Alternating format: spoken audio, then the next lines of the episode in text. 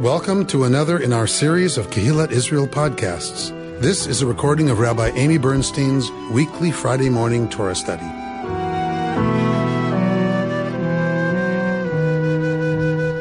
Reading on a triennial cycle leaves one with certain challenges, like this morning's triennial reading, trying to uh, extract meaning and value from um, our time together, um, engaging with this text. Uh, so, some days you all have me working harder for you than others. This was a hard work preparation uh, week. So, uh, Bert, would you take us into the second triennial hunk of Matot, starting at Numbers 32 1. The Reubenites and the Gadites owned cattle in very great numbers. Noting that the lands of Jazer and Gilead were a region suitable for cattle, the Gadites and the Reubenites came to Moses, Eleazar the priest, and the chieftains of the community and said, Ataroth, Dibon, Jazer, Nimrah, Heshbon, El, oh, sorry. Uh, Sabam, Nebo, and Beon, the land that the Lord conquered for the community of Israel, is cattle country, and your servants have cattle. It would be a favor to us, they continued, if this land were given to your servants as a holding. Do not move us across the Jordan. Moses replied to the Gadites and the Reubenites, Are your brothers to go to war while you stay here? Why will you turn the minds of the Israelites from crossing into the land that the Lord has given them? That is what your fathers did when I sent them from Kadesh Barnea to survey the land. After going up to the Wadi Eshcol and surveying the land, they turned the minds of the Israelites from, from invading the land that the Lord had given them. Thereupon the Lord was incensed, and he swore, None of the men from twenty years up who came out of Egypt shall see the land that I promised on oath to Abraham, Isaac, and Jacob, for they did not remain loyal to me, none except Caleb, son of Jephunneh, uh, the Kenizzite, and Joshua son of Nun, for they remained loyal to the Lord. The Lord was incensed at Israel, and for forty years he made them wander in the wilderness until the whole generation that had provoked the Lord's displeasure was gone. And now you, a breed of sinful men, have replaced your fathers to add still further to the Lord's wrath against Israel. If you turn away from him and he abandons them once more in the wilderness, you will bring calamity upon all this people. Well done. You gave me the easy names. Exciting, huh? right? yeah, right, right. If I can do my job, right, it will be. Uh, all right, so. The best part was this is catalog. this, is, this is for you, maybe. All right, so let's look at the let's look at the beginning here. Umikneh Rav Haya Livnei Reuven Ulivne Gad. So the literal translation here, Umikne Rav, and there was cattle aplenty to the children, the descendants of Reuven and the descendants of Gad. All right, so we have two tribes, Reuven and Gad. Yes, they seem to have a lot of cattle. So the first question the rabbis ask is Where'd they get the cattle? Where, where'd they get the cattle? And why Reuven and Gad? So part of the reason the rabbis start to ask these questions is because they have a problem. They have a question, and they need to fix the problem. Otherwise, it's like, okay, they have cattle, a lot of cattle, whatever, right? So, what, what is the rabbi's problem here? They were slaves coming out of Egypt. Where'd they get the cattle? In the middle of the so, desert. Keep them alive. so sometimes we get we see gifts, right? Sometimes we see plunder, right? But but why are the rabbis worried about it here? Part of the reason that the rabbis are worried about it here is because of what happens next, what that we just read that you didn't even know was something. but what we just read that was something is Moses gets super angry. Do you see how he like goes off and smacks them down? Why? So the rabbis have a problem, right? So the, Moshe is pretty angry, calling them wicked and sinful and blah. It's like, wait, what? Like they they have a lot of cattle. They're at cattle country. They're asking to settle in cattle country. Why does Moshe flip out? There's got to be a reason he thinks they got them illicit. So, or, or, or he doesn't like how they got them. Mm-hmm. Okay? So, whenever we have the rabbis elaborating on the, a piece of text that feels like it's pretty straightforward, it means they've got a problem that they have to fix. So, what their problem is, they have to justify Moshe. Right? They, they have to explain why Moshe is so angry. Mm-hmm. That has to mean that Reuben and Gad did something wrong. What did they do wrong? They're asking for territory. Okay, here's where the rabbis begin. Umikne rav haya livne Reuven livne Gad. So, you know, cattle a lot there was to the descendants of Reuben and the descendants of Gad. And how did that happen? What we just, you can't know this, you couldn't have known this, but what just happened at the end of last Parsha, at the end um, of the, the last uh, couple of chapters, is that there was a war with the Midianites. And they plundered the Midianites. And the rabbis say Reuven and Gad took more than anybody else. They went in and they took a whole mess of cattle, right? And just like they were greedy, right? So the word for and the rabbi and the rabbis point to the use of the words that Torah chooses here. So there's lots of ways to talk. Uh, have we got a non-dry erase marker in the bunch here? We just add for people who don't have the text. When you say God, you mean G A D. G A D. The tribe of God. G A D. Thank you. Um, so the word that we have here, there's lots of ways to talk about cattle, but the word that the Torah uses here is mikne. and that is from the shoresh kana, which is what? What is kana? Liknot is to acquire. So the rabbis say the fact that Torah uses mikneh to represent cattle is already a commentary. is already we shouldn't just read their cattle. It's already a commentary on they were so quick to connect, to grab, to take. It also says um, your brothers go to war while you stay here and acquire all this stuff. All right, so we, now we're going to have a couple of issues. Now we're going to have a couple of issues come up. So, and that's one of them, right? All right. So, the Reubenites and the Gadites owned cattle in very great number. That looks pretty straightforward, but now we know it's not. God forbid. Right now we know it's much deeper than that. Reuven and Gad were all about grabbing cattle. Okay. Is there, is there another word in Hebrew for cattle? Yeah. What? But yeah. Son, bakar. There's lots of you know. There's lots of words you can use for large animals. Um, and and possibly this is the most appropriate word to use for what the text is intending, right? The kind of but the rabbis say it can't possibly be about the animals. It's about Reuven and Gad, right? Okay, because they have a problem. They need this to mean something else because they have a problem. Okay.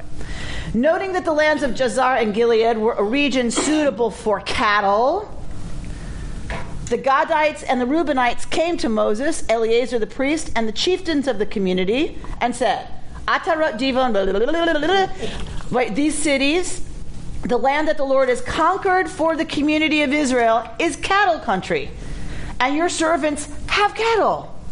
It would be a favor to us if this land were given to your servants as a holding. Do not move us across the Jordan. All right, so uh, map number five. Where's map number five? Um, so the the place that we're talking about is in fact attested cattle country. It is in fact a place that is uh, we have attested in Arabic um, that this was the place where you would come across from 100 years ago they found um, somebody who was writing about uh, who had been traveling there who was studying the region saying like that is you just cannot believe how many sheep and goats and whatever are grazing there. You can't go anywhere without hearing bells you know the bells around the cows you know necks um, and the flute of the you know the pipe of the shepherds. You can't go anywhere in that region. What is that region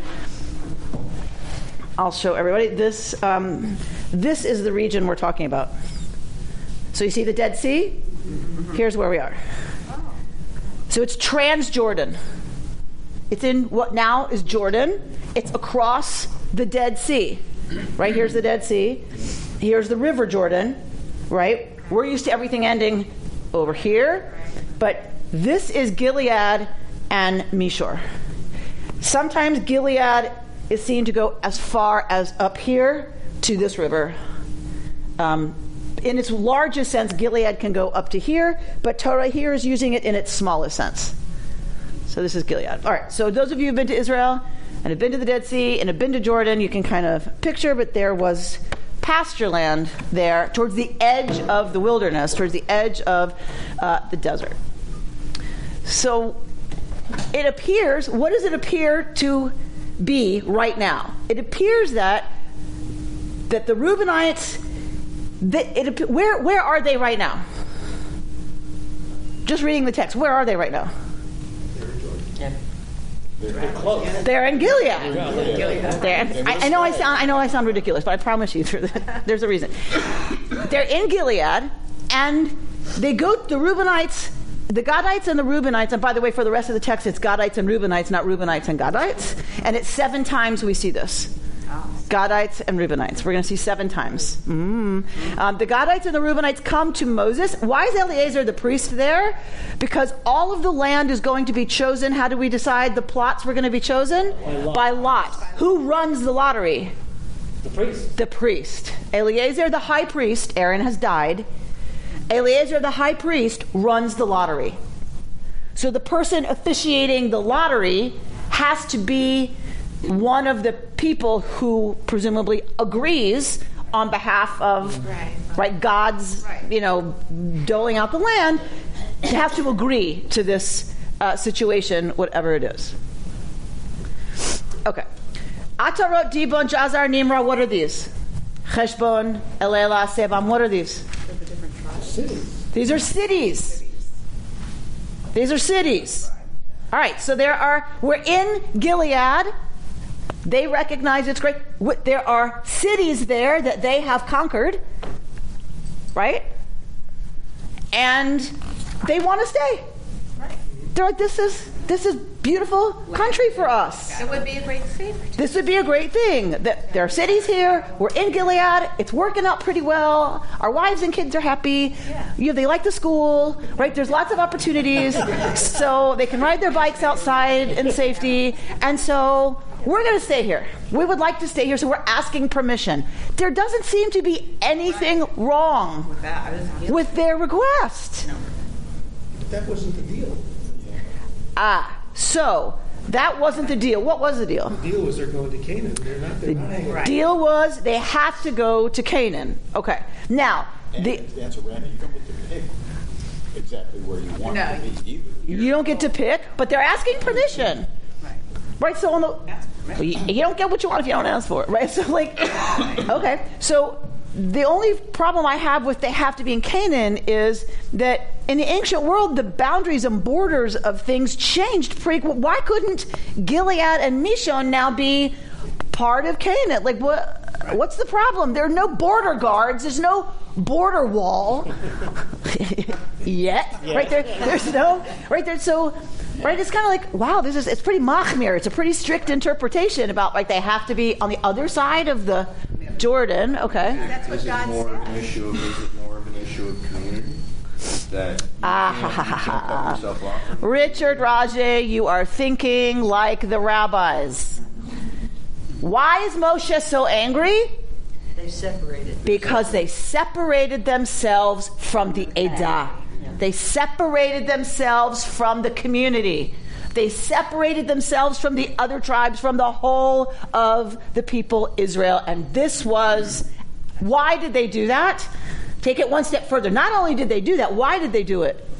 For what end? To what end? They also didn't want to fight, it seems. But but what what are they saying? To, well, to basically to, to, to their own benefit. Correct. For material gain, for a focus on material wealth, they separate themselves from the community. Could there be anything worse?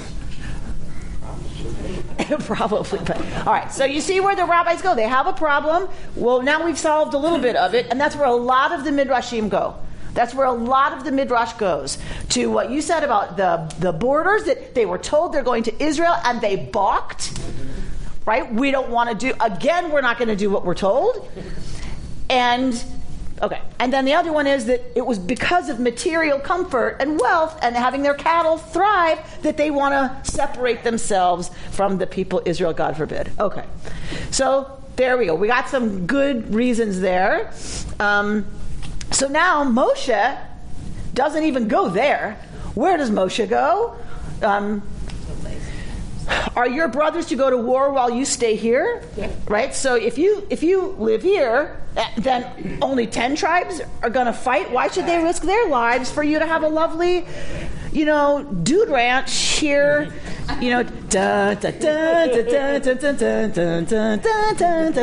right. So for you to do your thing, you know, J.R. over here. Um, I was wondering what that music was from. I You don't remember Dallas? That music is so stuck in my like. I, I got Bonanza. it's a generational thing, yeah. right? It's a generational thing. I don't even know the music to Bonanza. But all right, why will you turn now? Moshe's going further. That's it. That's right. That's Linda knows it. Do you know it, Linda? Generational. Yeah. yeah. Oh, okay. oh, that's right. Okay, excellent. Excellent. So this week's Parsha has theme music. Always a happy thing. Um, so Moshe is suggesting they're going to risk their lives and you're going to stay here. That's one level. What's the second level of what he says? Why will you turn the minds of the Israelites from crossing into the land that the Lord has given them? That is what your ancestors did when I sent them from Kadesh Barnea to survey the land. What is he referencing? Spies. The scouts, right? right? He's referencing that the scouts came back with a report and the people freaked. Right, right. They didn't listen to Caleb uh, and Yoshua. They flipped out. Yeah. And so, what is Moshe really saying? He's afraid of, or what's he criticizing? Hmm? break in the community. What'd you say, Linda? Calamity upon all the people. Right. Because what happened? What happened to the people who said, we're not going to go fight? God said, Your carcasses are going to drop in the desert. So Moshe is saying, What y'all are about to do is bring disaster on the rest of the people because if, the, if y'all don't fight and they chicken out now, they freak out which they are wont to do, right. then it's treasonous. Uh, then it's it's you're you're going to bring it's mutiny. You're going to bring on a situation that is going to result in the destruction of, of the people. Do you not understand the danger, right, of what you're doing and creating here? and so he's talking he's telling the story right? They turned their minds the scouts did you know from the israelites going to fight. Thereupon god was angry. We know everything like that they weren't loyal and god was incensed for 40 years. He made them wander. And now you a breed of sinful men have replaced your fathers add still further to God's wrath against Israel. If you turn away from God and God abandons them once more in the wilderness, you will bring calamity among all the people. This is Moses' concern. Okay. Now, what happens next, Bert? Then they stepped up to him and said, We will build here sheepfolds for our flocks and towns for our children, and we will hasten as shock troops in the van of the Israelites until we have established them in their home while our children stay in the fortified towns because of the inhabitants of the land. We will not return to our homes until every one of the Israelites is in possession of his portion. But we will not have a share with them in the territory beyond the Jordan, for we have received our share on the east side of the Jordan. Okay, so.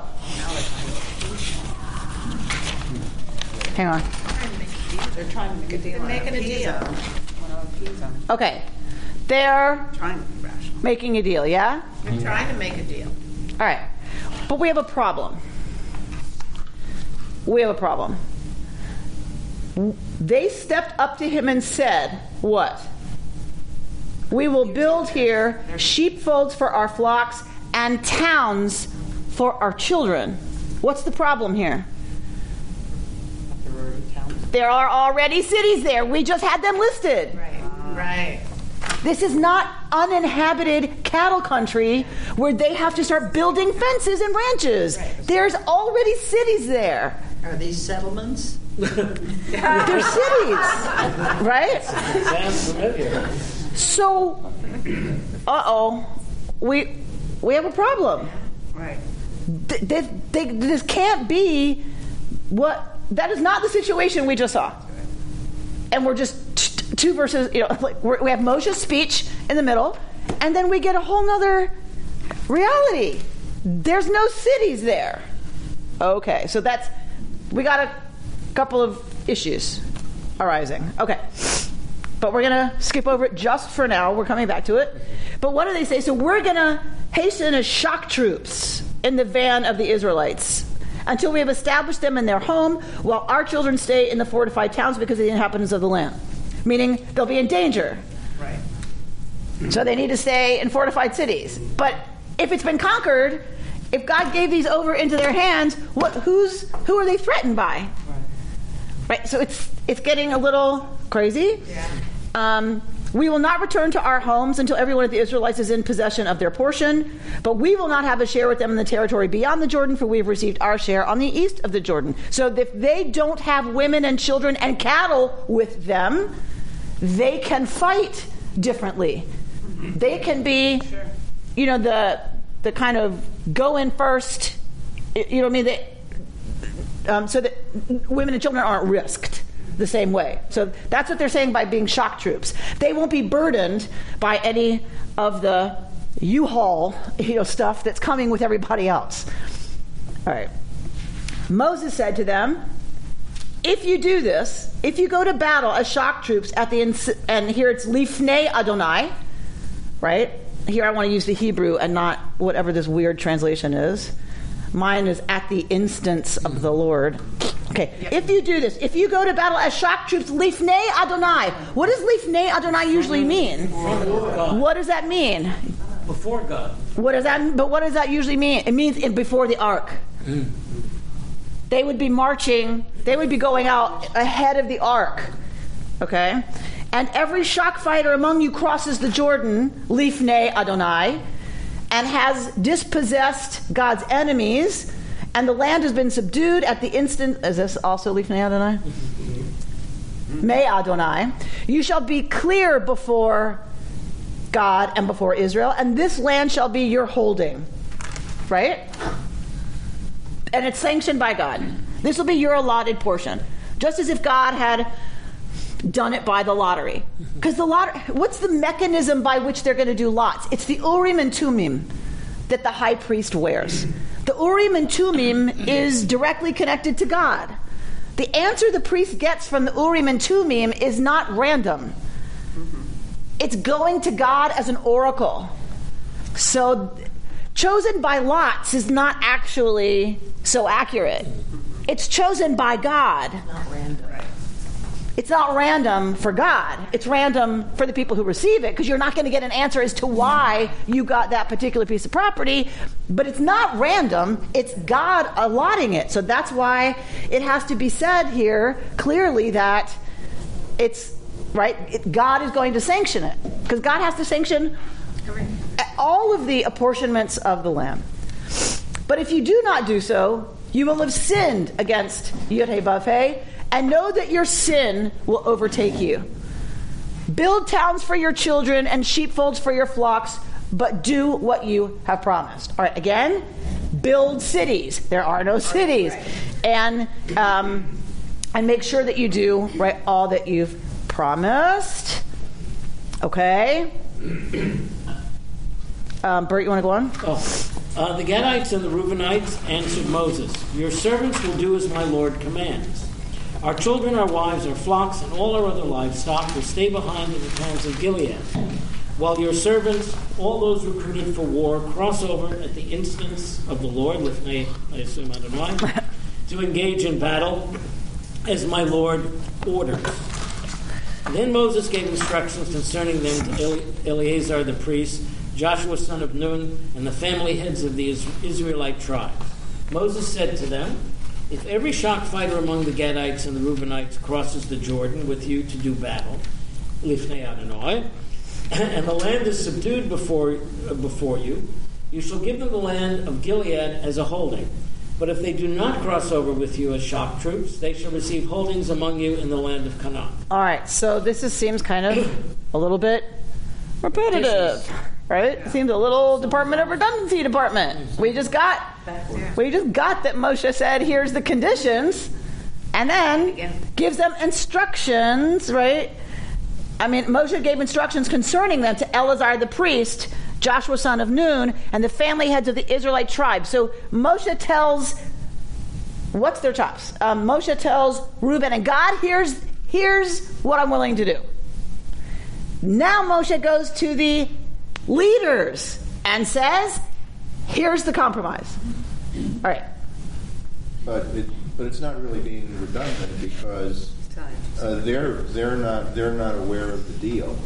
So right? that's so what we. Moses is informing them. That's what we have to assume. Because, because otherwise they would they would freak out. What are these guys doing in front of the ark? I mean, they're not supposed to be up there. That that is what we must assume is right. that they don't know the deal, right? Right, and so Moshe tells them. You could ask why did the author choose to have another scene where Moshe has to go tell the leadership? Why didn't? Why weren't the leaders there? They went to Moshe, Eleazar. They, you know, they went to the leaders. How? It could have been you, you just set the scene that okay. So the answer comes in front of all them as well. It feels a little forced. Oh. Well, it turns out it is forced because this is a classic, this chapter is a classic example of what in literature, at least biblical literature, I don't know past there, uh, is called the chiastic structure. The chiastic structure is the Greek letter chi, so it's an X. The structure of the chapter is an X. And at the hinge point, at that center point of the X, you need a coupling because you're going to have A, B, right? And then this X and then BX. Then you're going to switch. It's a mirrored. It's a mirrored structure. It's going to switch. Exactly. It's going to switch. All right. So sometimes when we see these forced, first of all, when we see discrepancies like this, what do we know right away? If they're big sources, discrepancies, we know it is different sources.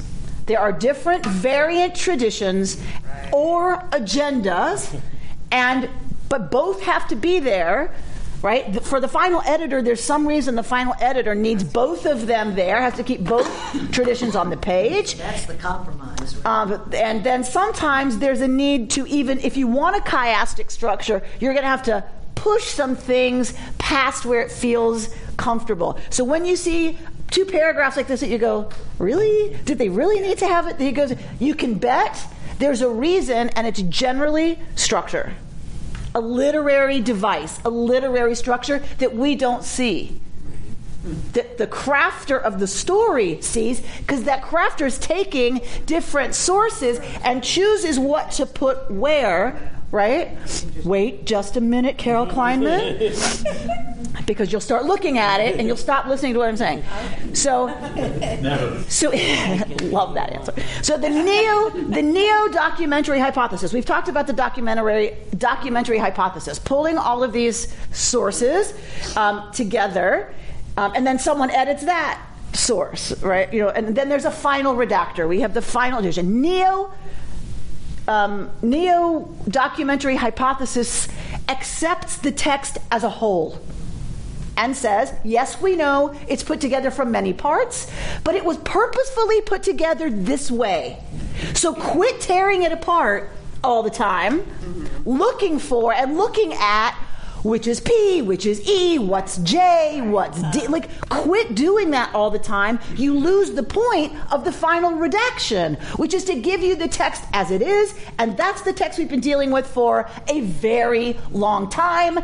Don't start pulling everything apart until you get to a situation like this. So, to understand correctly, two tribes the cattle managed to negotiate a way to opt out of water. Yes. God can't have been happy with, um, um, you know, basically negotiating your way out of water. So Moshe, though, seems to make a compromise that leaves everybody happy. Well, but let's, listen. It isn't that bad a compromise, I would not have thought, because shock troops means you take the highest casualties. Well, so that's what I'm saying. That's They're the, that's out. the trade-off. That, that for getting to opt out of the lotteries, they'll they'll be taking the risk. It's not like it's not like they were really getting something for nothing. They were saying, "We're going to go out in front," and we all know the end result of that is the highest casualties. Right? And we're yes. willing to do that. Yes in order in order to earn yes. so that's that's what i meant by compromise. It seems like they're they're getting this huge benefit of getting to pick their lots at a very very serious price. Moshe wants to make sure god gets a good deal right? That that there's apparently because that there's pretty quick agreement that that's not a bad deal if you really do it. If you're really going to do this if not big trouble. But if you're going to do this okay Right. All right. Um, all right, so look at verse 33. They agree. They agree to do this. Moses assigned to them, to the Gadites, the Reubenites, and the half tribe of Manasseh, son of Joseph, the kingdom of Sichon, king of the Amorites, and the kingdom of King Og of Bashan, the land with its various cities and territories of their surrounding towns. We are back to there are cities. There are towns. cities and towns, right?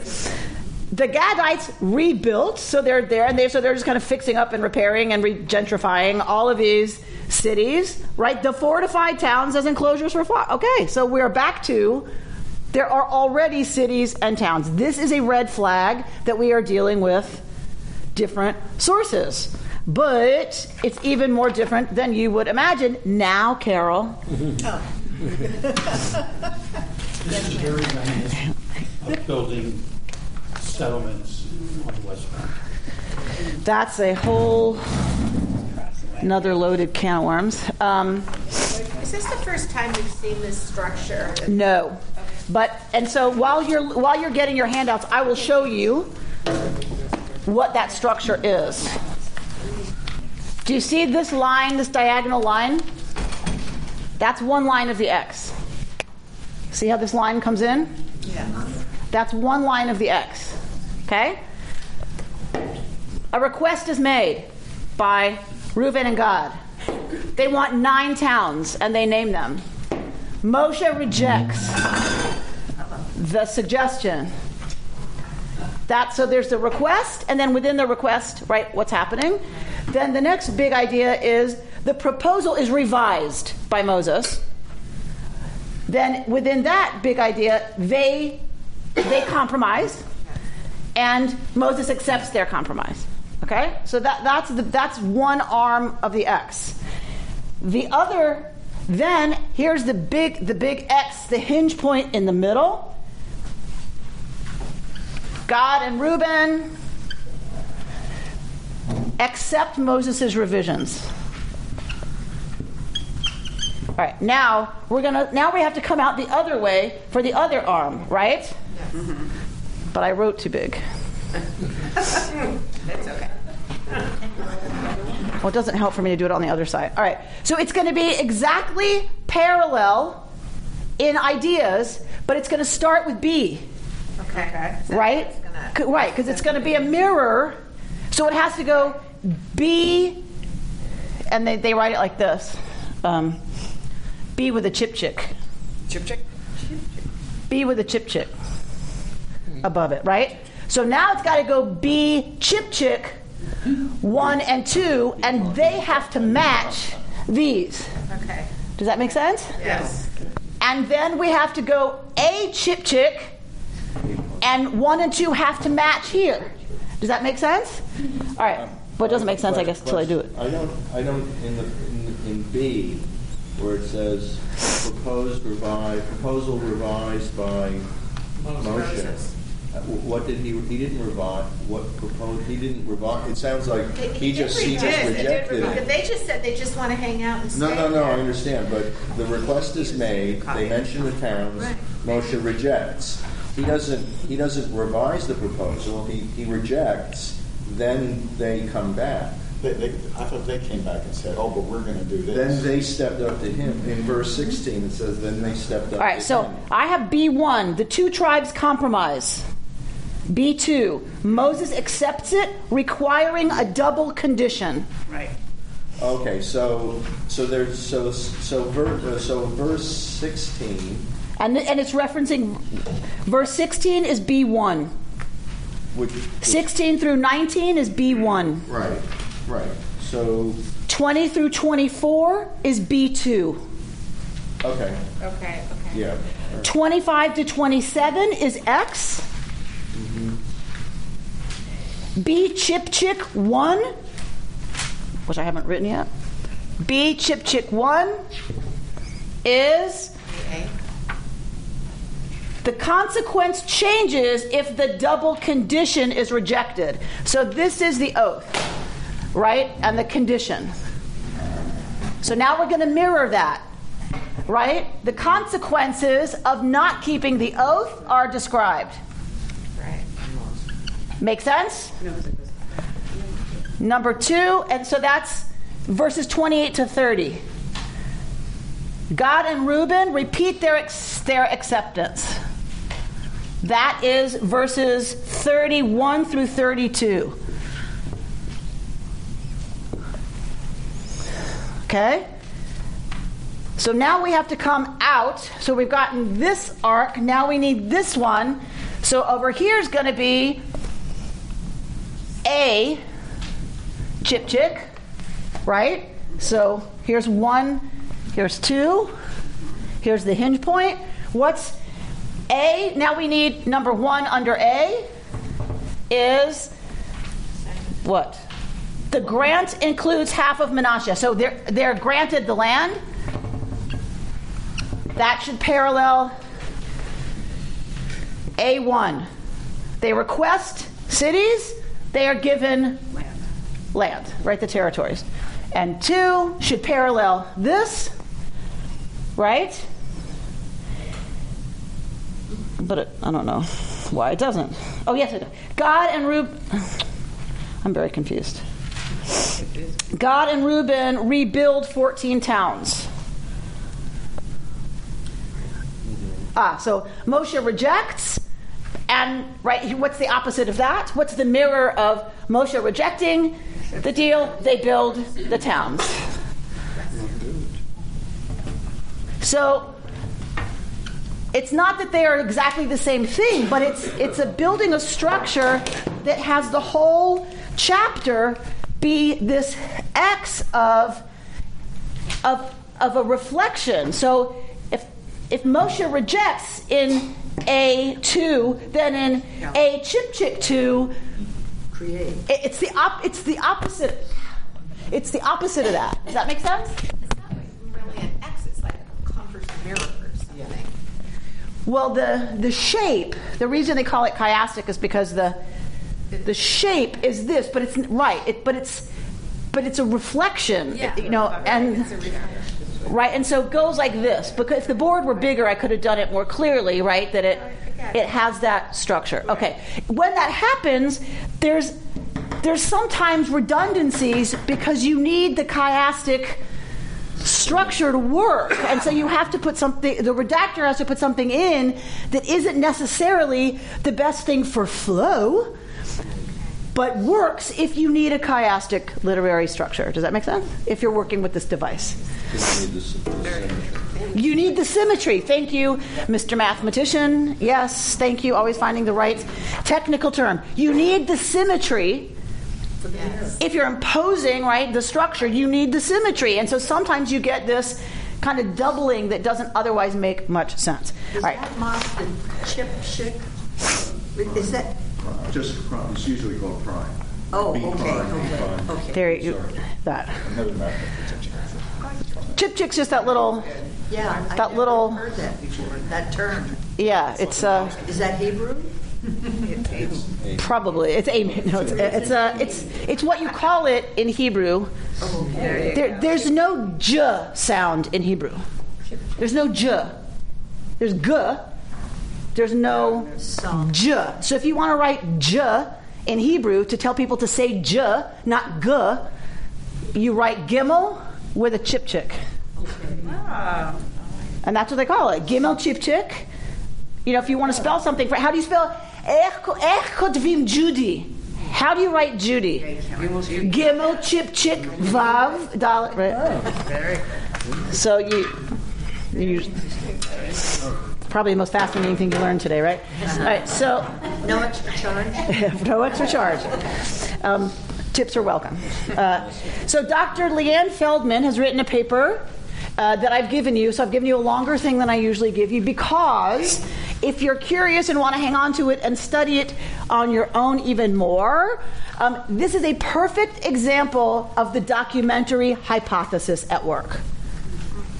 This text is a perfect example of taking two different sources and putting them together, which is how we got all those inconsistencies. And she she enumerates more inconsistencies, right, than I even uh, lifted up, so that we could get through the text a little bit. Um, so, look at number one. When and from whom did Reuben and Gad receive the land? Right? So she goes into a discussion of there's actually a contradiction in the text. So, which is it, she says at the end of number one? Does Joshua follow Moses' instructions and allow the Reubenites and Gadites to permanently settle in the Transjordan after Canaan is conquered? Or did Moses himself give it to them right away based on their promise to help? So, we have within Torah an inconsistency that, that, that's given to them after the conquest, or it's given to them now by Moshe. That's one of the inconsistencies. Number two, the conquest of the Transjordan and the resulting landscape. We pointed this one out. Are there cities or are there not cities? And so she gives you the literary um, citations here for where we see those uh, conflicts that we just lifted up. Other contradictions. A, where are the Israelites during this episode? According to the E source, they are within the Transjordanian land being requested. We saw that, right? Right. According to the priestly tradition, if you look at verses 34 through 38 and chapter 31, verse 12, you can check it if you like. This, they're on the steppes of Moab, outside of the Transjordanian land being requested. So we didn't see, because we didn't look at 31, 12, we didn't lift that up. But that doesn't say exactly where they are. Someone read to me verses 34 through 38 Okay. 34 through 30. of this chapter. 34 to Those are the towns that get rebuilt. Uh, 34. The Gadites rebuilt uh, Divon, Ataroth, Aroer, Athros, Shofan, Oh, okay. Jazer, Jobecha, Vimhira, and Okay, so skip the names and go to the the next. fortified towns as enclosures for the flocks. The Reubenites rebuilt Heshbon, A bunch of other cities. Some of the names being changed, and Sibmah. They gave their own names to towns that they rebuilt. The descendants of Machir, son of Manasseh, went to Gilead and captured it, dispossessing the Amorites who were there. So Moses gave Gilead to Machir, son of Manasseh, and he settled there. Jair, son of Manasseh, went and captured their villages, which he renamed Havoth Jair, and Nova went and captured Kenat and its dependencies, renaming it Nova after himself. Okay, I was hoping my map would tell us why. This puts it on the steppes of the So I don't want to, Moab. I don't want to open up a can of worms. uh, Because I'm not kosher. Uh, among other things. Um, But do the ultra-Orthodox who are building um, uh, settlements in, on the West Bank use this as a, um, Yes, absolutely. Absolutely, they use this. Absolutely. Because if you take the kingdom of Israel at its widest, it included this territory. This is a historical memory. So, at its widest, Transjordan was part of, but that didn't. That doesn't mean it lasted very long, but it, you know, but for a time in historical memory for Israel, yes, that was part of Israel, and therefore um, there's. But but when we're talking West Bank, we're not talking Jordan. They don't use this to defend taking any part of Jordan. Right. The West Bank is west, right? Is It's West Transjordan. so right. So it's it's still it's still Israel. It's still the, the boundary and border within. It's on this side of the Jordan River. But it seems that there's a precedent for erecting settlements, uh, if you are of such a mind, of erecting settlements in the area that is greater Israel. Um, and this is the uh, uh, this is the rationale. The, Yes. the, the um, uh, stare decisis, if you will, that can be used to, to build on. Yes. So the that has always been the case, right? That's that's why folks have gone and lived there for two thousand years. Is because the understanding was God gave it to us. Right. It's ours. Here's the proof. We have a Torah that says we were given all of this territory. So that has always been the basis for Zionism. But It's the- ours. Sure, but the strategy of um, building settlement, Has always been how we did it. but is this, is this what we use as precedent to, um, So, okay, what, I guess what I want to do is dismantle a little bit the word settlement. Let, us take that word out of it, because it doesn't. It doesn't. Settlement is its own politically defined term in reference to the Green Line, right? In reference to the Balfour Declaration and what where things are going to be. The, the settlements, in quotes, means right. You're somehow not within your right to build it. You don't call an apartment complex that goes up in Tel Aviv a settlement. Right. We only use that word when we're talking about disputed territory. Correct. Okay, so I want to take that off the table for just a second. we can come back to it. But if we take that word out of it, Israel has always been occupied by other people. From the day any Israelite built any shack, it was already occupied.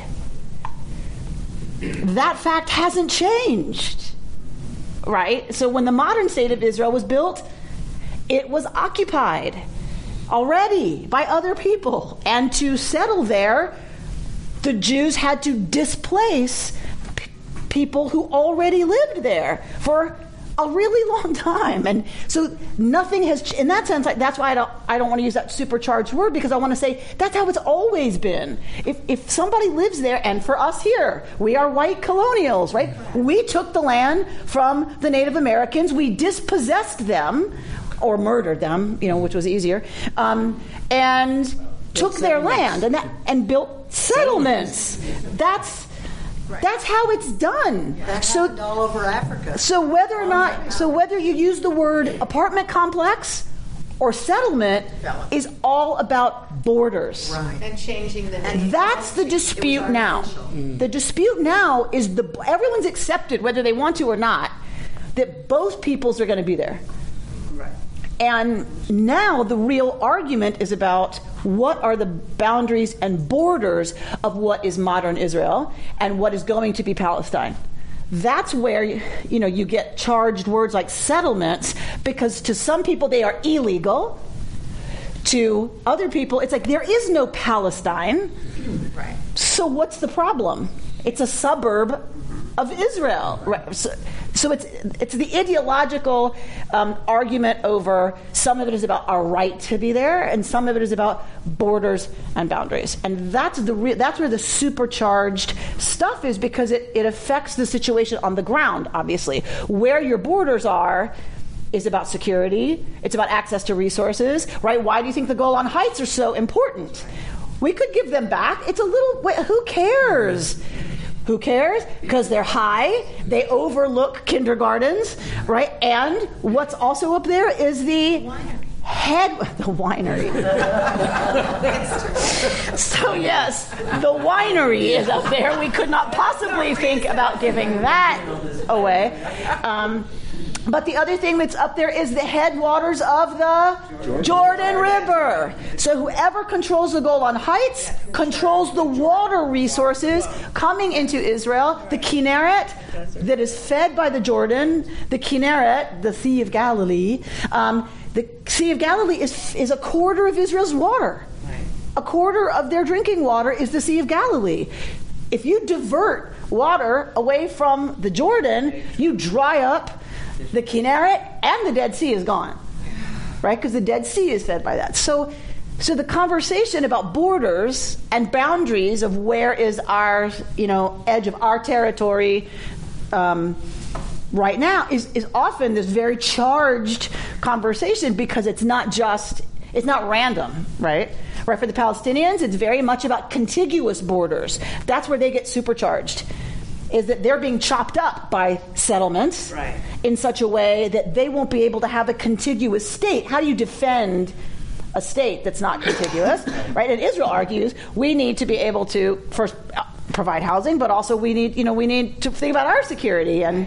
Um, they even speak in today's portion about renaming towns. Right. So you see that all over the place. Yeah right? They rename. The they rename the town. Like that's it happens because that's because there's no other way to do it. If the city existed, it has an old name, right? And, right. You build your development and you name. Uh, right. All right. So so what you've got here. Look how cool this is. Look how cool this is. Go to the colored pages. You have a PDF that's available online for you to send to anybody who's going to be so excited to receive it. So go to the English, skip the Hebrew of the color, go to the colored English. Okay. Okay. Here. There. The green is E. The red is P. The black underlined text was in both sources. And the italicized black text was added by the redactor in order to help harmonize the two stories. Oh. How do they know that? This is the di- that's why it's called a hypothesis. Oh. Because they look at the language and they look at the agenda. So so you stay with you stay with the color. I'm going to go back to the notes. In the Elohistic story, in E, the Israelites conquer the kingdom of Sichon and Og in the Transjordan, destroying only the inhabitants but not the cities. Shortly before the Israelites set out to conquer Canaan, the Reubenites and Gadites approach Moses to ask if they can settle in the Transjordan rather than. Res- okay, you know what? That's not going to help you. Um, so part of it is the agenda of the author. The priestly, the priestly one is a good is a good indication. Remember, we've we've talked a little bit about an early P or a late P, mm-hmm. and you know that I'm an early P advocate. I believe in an early P, and uh, for lots of reasons, partly because I really want to. Um, I believe in. I really want to believe in an early P. Um, but I've been reading this other book. I don't know if I told you. I read an article and I had a footnote, and I footnoted the article, and then I bought the book that the article was in. And it's really interesting to nerds like me that um, it, it, talks uh, more about how the Bible was was composed and compiled. And one of the things it points out is in P, there is no talk of sin and a personal relationship with the divine at all. God is, in, in this reading of, of this author, God is completely abstract. It's all about holiness and right and purity and impurity and you do the mechanics that you have to do to make sure all of that functions so that you know the god force can not get repelled or whatever but there is no none of this. And moshe approached the tent of meeting and spoke with blah blah blah that is not p. So P in the P version, how do they how do they indicate? Okay, this is not P. Is they talk? Moshe tells them, and if you don't, you will have sinned against Yud Hey Vav Hey. That is not P. Because it talks about sin. It talks about sin. That is not P. P is not inter- your behavior. You know whether you keep this oath or don't keep this oath is not it is a sin. Is not P language. That's not P's agenda. That's not P's purpose. That's not the pieces that would have been pulled in from P. That's E.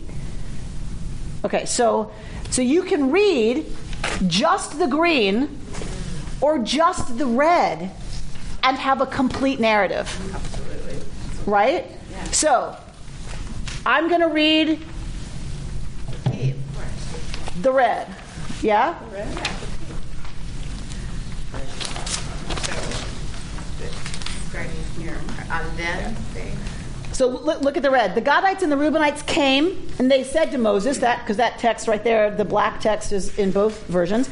The Gadites and the Reubenites um, came and they said to Moses and to Eleazar the priest and the chieftains of the community, Atarot, blah, blah, blah, let this land be given to your servants as holding.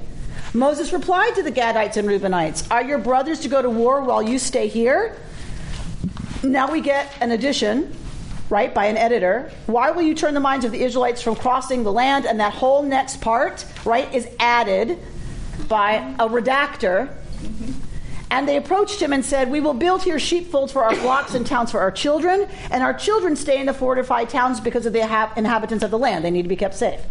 Moses said to them, if you go to battle to fight before Yud Vav and every fighter among you crosses the Jordan, Lifnei Adonai, until he has dispossessed his enemies before him, and the land has been subdued before God, and then you return, then this land shall be your holding before Yud Vav Build towns for your children and sheepfolds for your flock. Right? So you, you, can see how if you just read the red, yeah. it reads completely through as its own text. The same happens when you read just the green. So the redactor has to find a way to stick those together into one narrative that's not too disruptive and too, you know, choppy so that you can't you can't follow it, right? But it's not smooth. No. I guess that's that's my point. If you read either one of them alone, they're smooth. When you, soon as you stick them together, it's uh, uh, uh, uh, you got these you got these blips, right? Like in the old vinyl records, you kind of hear a little right? You can hear it when you read it out loud, as we did, as Bert did so beautifully. Um, you can kind of hear the mm, the places where it's not so smooth. That's where it's it's been spliced together. But do we really want to know how the sausage is made? so, so, so, so that's exactly. I want to move from this because I know we have to, to close. Um, this is how the sausage is made. If you're interested in how the sausage is made, you want to share this article with every one of your closest Facebook friends, right? Post it on Facebook. Dr. Feldman deserves the attention and, and give her a moment, right, to shine. Um, however, most folks aren't terribly interested in how the sausage is made and what the sources are and what their agendas are and why it's different and why P doesn't want this and E wants that. And most aren't. What they're interested in is okay, so what do we take? From this, right? All right. So the good news is, do you think I would leave you without that? God forbid. God forbid. So, in looking at what the rabbis take from this, in general, they take, right, that it's a focus on materialism over community. That, that Reuven and Gad's, the reason Moshe gets angry is because they are putting their material wealth and comfort ahead of the communal risk, the communal success, the communal living arrangement, uh, all of that. Um, but some folks don't really want to see Moshe's response as legitimate. They want to say, you know, it's a little chutzpahdik that Moshe gets so angry when really all they want is to feed their family and kids. Like they, they have a lot of cattle. Like, and this is good country, and right, it's been con- in one version that's been conquered already, and right, so it's what it's not such a big deal. So as usual, how you read this text, what the lesson you take from it is, is are you going to critique Ruvain and Gad and say, let us check our materialism and our willingness to split as a community because we want wealth and comfort or power or fill in the blank? Or do you want to critique Moshe and say, maybe we shouldn't be so quick to judge other people's motives? Maybe we shouldn't be so hot headed about what we assume to be what somebody is doing this for because we can't ever really know that, right? Israel has a deal with God and with Moshe, and it seems that Reuben and Gad um, are basically bargaining their way to something outside of that, that, that agreement. The agreement was everybody draw lots. Uh, but now if you're sharp and can argue appropriately and have enough shock troops, um, uh, you're able to get out of that agreement. Right. So we spoke earlier about okay, yes, they get out of it, and they take a they take a huge risk. That seems acceptable to Moses. That seems acceptable to Moses. Correct. And therefore, we have to imagine to God. Mm-hmm. God doesn't contradict Moses and say no, they can't do that. Right. So yes, I hear what you're saying and it seems like there's a, a, place that, that they figure it out, that the price seems fair. Because um, it's Moshe who says, you know, like, okay, if you go shock troops, that's fine. You can have this land. All right. So Ramban, not Rambam, Ramban, is among those who see, uh, this is a commentary by uh, Rabbi Vered Harris, Nachmanides is among those who see their commitment to God and their brethren when they commit to being on the front lines of the battles to come. That they're saying we are not splitting off, we are not trying to be separate, we're not resisting settling in the land of Israel, Canaan. You know, it's that we, we, we are willing to fight the fight with you. Can we just have this as where we're to live? We will fight. We will do so. Okay. So perhaps having a silent space before responding to Moses gave those petitioning time to collect their thoughts. They did not lash back or become defensive. They laid out a plan to raise cattle and their families east of the Jordan while sending shock troops to participate in the sacred mission of the larger community. There are three significant pieces of learning in reading this episode for today. First, who among us can presume to know the motivation for the direction others take? Ultimately, how we prioritize ourselves, regard God, and treat those around us are the important factors for determining a path.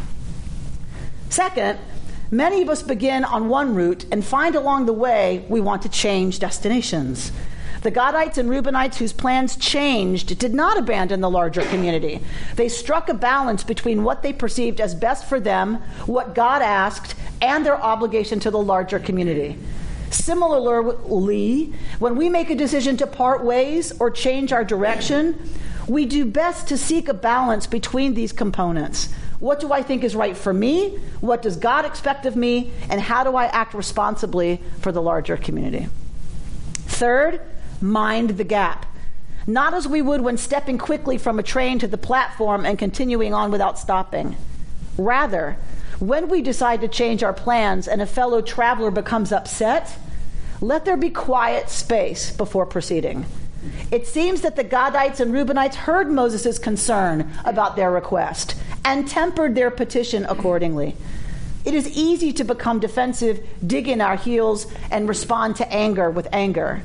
The gap gives the Gadites and Reubenites a moment to listen and humbly integrate Moses' objections into their plan to reach their new goal. Ultimately, we see that for the Gadites and Reubenites to live east of the Jordan River and in peace with the other tribes would require balancing their vision with God's requests and the needs of the community. So may it be for us. When we decide to turn in a new direction, may we consider not only our own wishes, but also the sanctity of our covenant with God and our special commitments to those with whom we journey. Shabbat Shalom. You've been listening to Rabbi Amy Bernstein's Friday morning Torah study from Kehillat Israel in Pacific Palisades, California.